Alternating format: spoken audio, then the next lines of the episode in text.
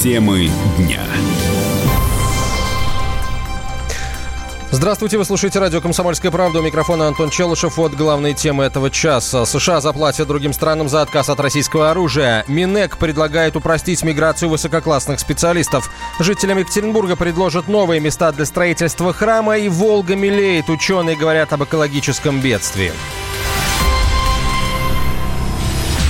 Теперь на эти другие темы более подробно. Начнем с хоккея. В Братиславе продолжается очередной матч группового этапа чемпионата мира по а, хоккею с шайбой. Сборная России играет с командой а, Латвии и пока уступает в счете 0-1. Итак, Соединенные Штаты заплатят другим странам за отказ от российского оружия. Оказывается, подобная программа уже действовала в прошлом году на территории шести европейских стран. Формально она называлась программой рекапитализации и не устанавливала никаких ограничений на покупку российских вооружений. Но за, э, за обмен советских вертолетов и БМП на американские страны Восточной Европы получали от Пентагона деньги. Теперь Штаты намерены распространить схему на весь мир, пишут американские СМИ. Военный обозреватель комсомолки Виктор Баранец видит в этой ситуации сразу несколько важных моментов.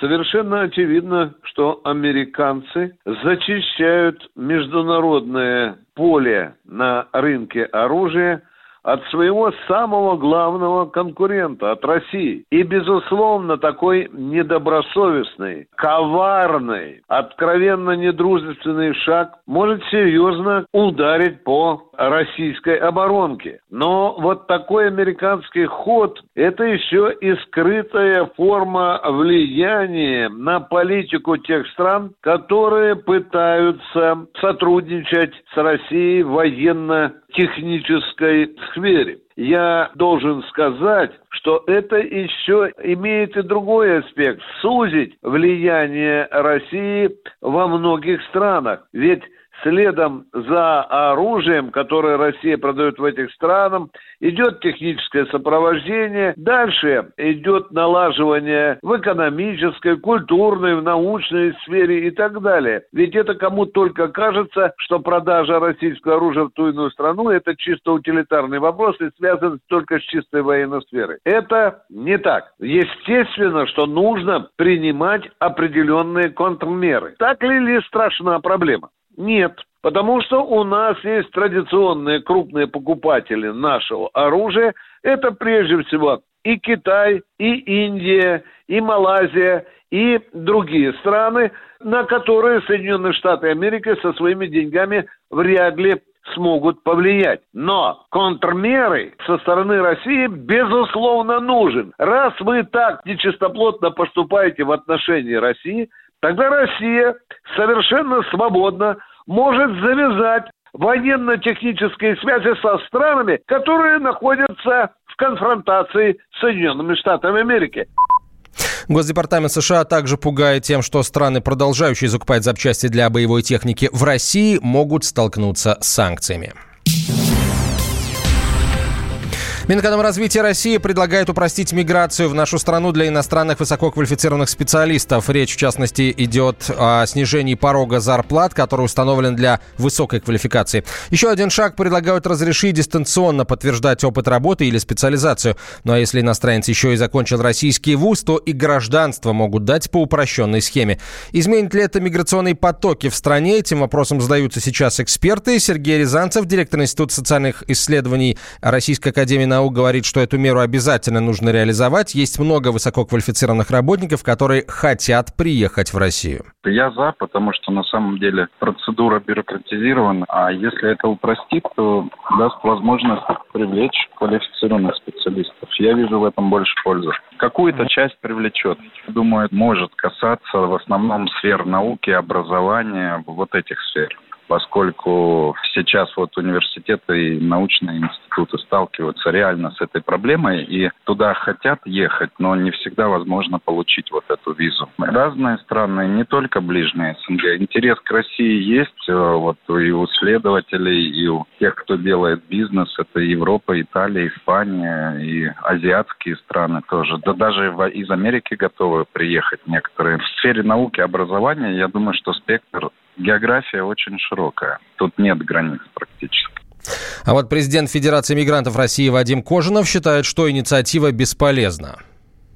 Инициатива, которую предложил Минэкономразвития, на мой взгляд, достаточно сырая. Потому что то, как это формулируется, ну, это ну, в большой степени не продуманная инициатива. Потому что это касается именно ВКС, которых у нас очень мало, и они рассчитаны в основном на страны дальнего зарубежья. А основная масса мигрантов, там 99,9%, это у нас страны СНГ, которые, соответственно, ВКСами в принципе не пользуются, они либо живут здесь, если страны ЕАЭС, просто на основании миграционного учета, если это страны СНГ, то они, соответственно, на основании патента, и вот эта система ВКС, она не пользуется популярностью. Тем более это, ну, в большой степени коррупционная такая тема, и у нас существует огромное количество ВКС, которые выдаются именно ну, на коррупционной основе, будем так говорить. Берется какая-то фирма-однодневка, на нее оформляют 100 китайцев, потом китайцы ходят здесь с разрешением ВКС. А разрешение это предполагает, что им не надо сдавать экзамен по русскому языку, потому что они высококвалифицированные, типа им дадут переводчика, соответственно, они не обязаны понимать по-русски. Разрешение это в основном как бы не аннулируется, то есть фактически они три года находятся здесь на основании этого документа, а фирма это просто закрывается и все, и концов никаких. В 2018 году власти России выдали иностранным высококвалифицированным специалистам 28 тысяч разрешений на работу. Ведущие на радио «Комсомольская правда» сдержанные и невозмутимые. Но из любого правила есть исключение – Дай по морде мне. Встань и дай. Хочешь стекло такое? Давай. Он говно в эфир кидает. Я... Ты несешь какую-то хрень. Мы расстреляем его из водяных пистолетов мочой. Самый горячий парень радиостанции в прямом эфире. Исключение из правил с Максимом Шевченко. Слушайте по вторникам с 8 вечера по московскому времени.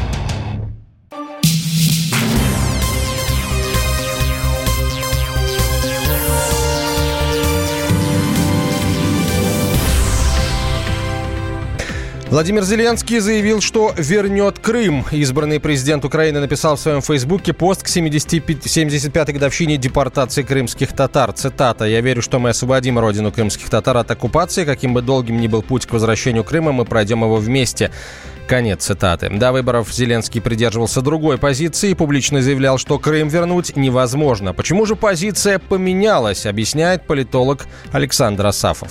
Зеленский последовательно поддерживает все основные политические позиции предыдущего режима и позиции по крымским татарам, а точнее освобождение Крыма вместе с ними, является точно такой же ситуацией из набора риторических пропагандистских приемов предыдущего президента. Это, конечно, входит в противоречие с его предвыборной позицией, но практически все его заявления, сделанные сейчас, входят в противоречие с его предвыборными позициями, на то они и являются предвыборным популизмом. Очевидно, видно, что никаких изменений, учитывая уже заблокированную возможность распуска Рады в ближайшее время не будет, и он готовится к выборам в Верховную Раду для того, чтобы там получить преимущество для своих союзников, но при этом он не забывает основные идеологические схемы украинского политического режима, пришедшего к власти в результате госпереворота. Изменений не будет, и его риторика и риторика его советников это отчетливо показывает. В Кремле на заявление Зеленского пока не отреагировали. Впрочем, возможный ответ довольно очевиден. Крым присоединился к России пять лет назад в результате референдума, где большинство проголосовало за воссоединение. 60 региональных депутатов имеют доход ниже прожиточного минимума. Издание РБК проанализировало данные декларации за прошлый год. 11 парламентариев, судя по отчетности, не заработали вообще ничего. Например, 28-летняя Дарья Украинцева из Новосибирского Заксобрания все 12 месяцев была в отпуске по уходу за ребенком. Но были и те, кто все же получал зарплату. Так, депутат Заксобрания Амурской области от ЛДПР Сергей Труш задекларировал доход в 3 копейки. В своем видеоблоге он рассказал подробности этой удивительной истории. Если есть возможность работать за нас самозанятым, я работаю. И если закон позволяет мне пока не платить налоги как самозанятый, я это буду делать. Потому что, ну, 35-40 тысяч в месяц я живу как обычный гражданин, как и все остальные граждане. Страна в и я вместе с ней. Я не рисую послабление своей компании, а потом не показываю, какой я успешный, классный для детика. Нулевые доходы российских депутатов – это аномалия, считает политолог Константин Калачев Ну, это, конечно, странная ситуация, потому что либо э, человек живет на теневые доходы, либо можно предположить, исходя из презумпции новости, что не сбережения, позволяющие э, ему э, жить нигде не работая. Но вы же прекрасно понимаете, что для избирателей подобные отчеты и подобные декларации выглядят как антиреклама.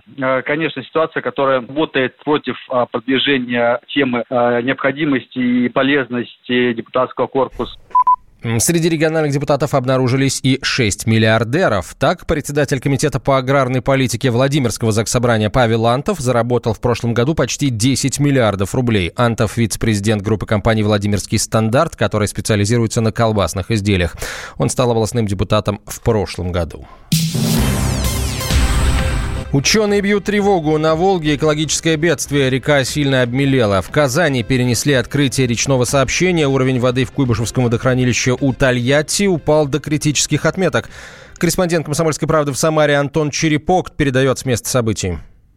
Ну, вообще, вот Жигулевская ГЭС, которая, собственно, сброс э, этот э, осуществила, да, объясняет, что действовала по четкому графику, который был для нее создан в конце зимы. И э, создавало этот график Федеральное агентство водных ресурсов. Оно делает этот график для всех гидроэлектростанций. Но считают у нас эксперты, что ошибка появилась из-за того, что очень снежная была зима, снега было очень много, но земля в этом году не промерзла. Вся вода, которая э, вследствие того, что она начала таять, она ушла в грунт, в почву, а не в водохранилище. Водохранилище оказалось, в общем, не наполненным, по графику открыли заслонки, вода вот сошла, и вот теперь имеем все, что имеем. Если средняя многолетняя величина притока вот в Куйбышевское водохранилище из-за дождей таяния снега составляет где-то 4380 кубометров в секунду, то вот в этом мае она составляет по прогнозам э, Тольяттинской гидрометеообсерватории всего 300-3900 кубометров в секунду. Завтра в России отмечают День Волги. О проблемах реки будут рассказывать в школах разных регионов и на специальных лекциях. От Волги до Енисея Леса, косогоры до степи Россия, моя ты Россия от Волги и до Енисея.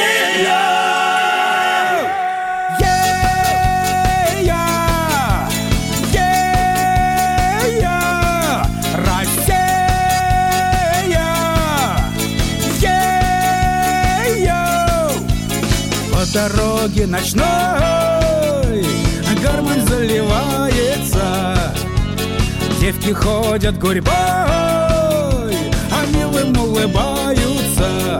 Ночь такая замечательная рядом с тобой. Песня русская мечтательная льется рекой. От Волги до Енисея Ногами счесть километры.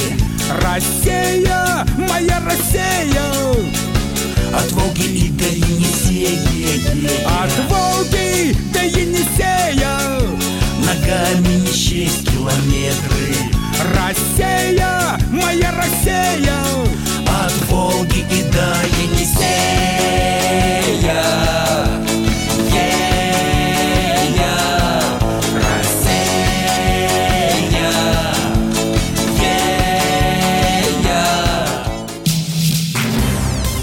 Темы дня. Гав! Гав-гав! Чего? Чего тебе? Тише! Я придумал секретный язык. А зачем секретный язык, а? Чтобы мы могли разговаривать, а нас никто не понимал. Учитесь понимать своих питомцев. В эфире радио «Комсомольская правда» советы ветеринара Ильи Середы. Слушайте программу «Вот такая зверушка» каждую субботу с 5 вечера по Москве.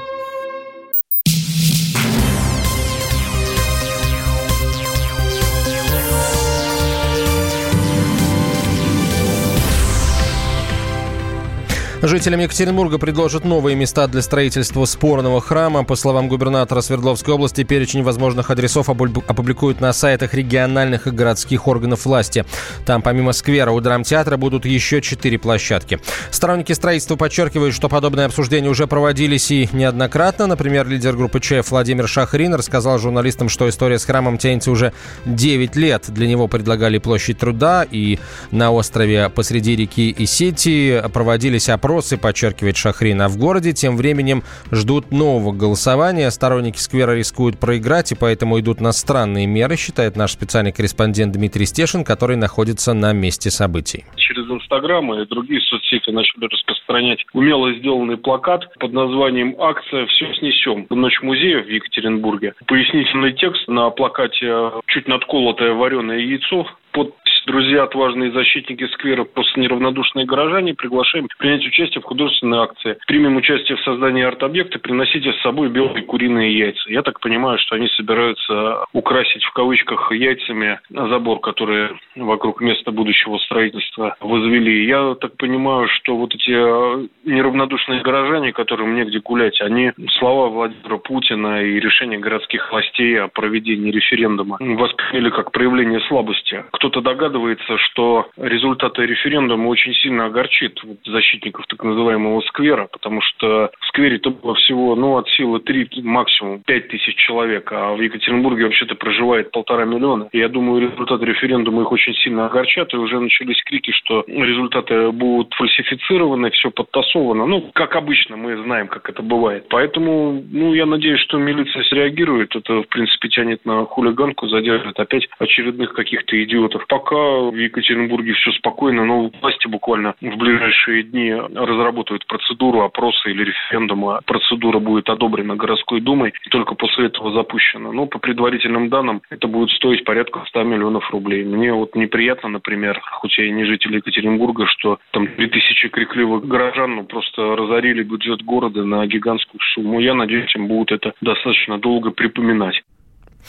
Как именно будет проходить опрос по храму и какие в нем будут вопросы в мэрии, пока не решили. Им предварительно нужно пообщаться с социологами. Известно, что проводиться опрос будет за счет городского бюджета, а также сразу на двух площадках в интернете и на улицах города. Между тем, в Екатеринбург прилетел глава ВЦИОМ Валерий Федоров. Он будет следить за тем, как проводится опрос горожан.